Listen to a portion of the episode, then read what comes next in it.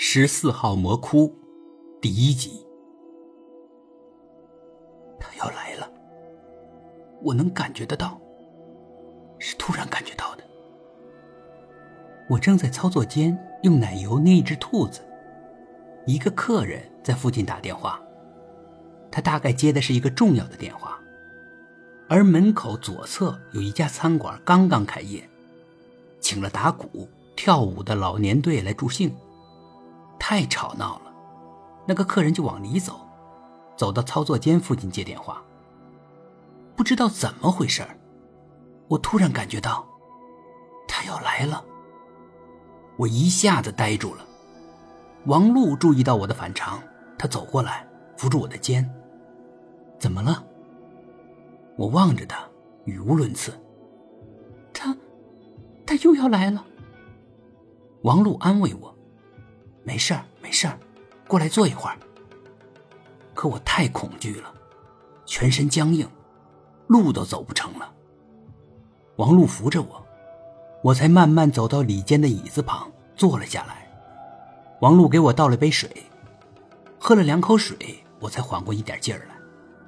我能说话了，我先哭了出来。怎么办？他要来了，我怎么办？我完全是惊慌失措了。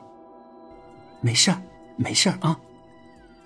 吴姐这个时候走了进来，她看着我，一句话也没有说。然后她转过身，去捏那只我未完成的小兔子。完成以后，她转过身看着我，她叹了口气：“先送他回家吧。”王璐点头，吴姐把家里的钥匙给了王璐。王璐扶着我出了我们的蛋糕店。一辆出租车开过来了，王璐伸手拦住，他扶着我进了后座，说了地址。可那个出租车的司机老是回头看着我，我瑟瑟发抖的样子，大概是引起了他的注意。他病了吗？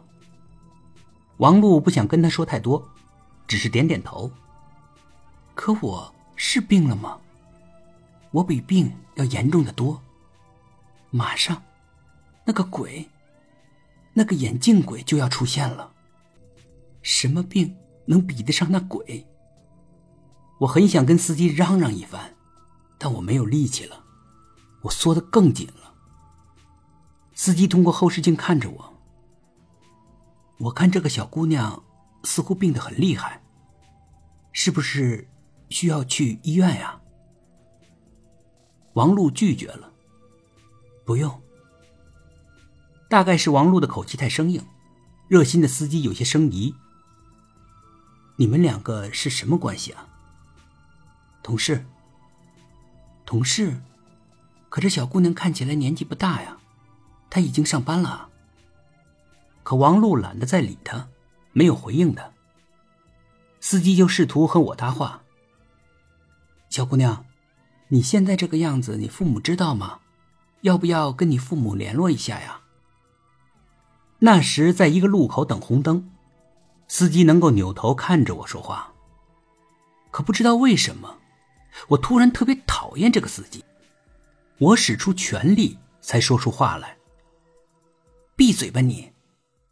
司机马上哑口无言了，他扭回头，乖乖的开他的车，再也没有说一句废话。直到我们下车的时候，他也没有说一句废话。可他老看我，甚至我们进了小区，走了很远，我回头看了一下，那出租车还停在门口。司机侧头透过车玻璃看着我们。